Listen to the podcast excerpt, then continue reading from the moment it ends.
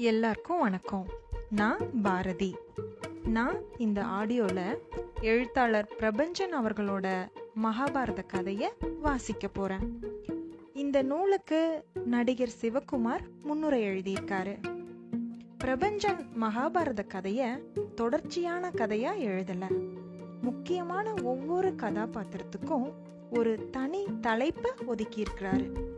ஐம்பத்தி மூன்று தலைப்புகள் இருக்குது ஒவ்வொரு தலைப்புக்கு கீழேயும் அந்த கேரக்டர் மகாபாரதத்தில் எங்கே ஆரம்பிச்சு எங்கெல்லாம் பயணிச்சு எப்படி மறைஞ்சிச்சுங்கிறத நூலில் கொத்த மாதிரி கோத்து எழுதியிருக்காரு.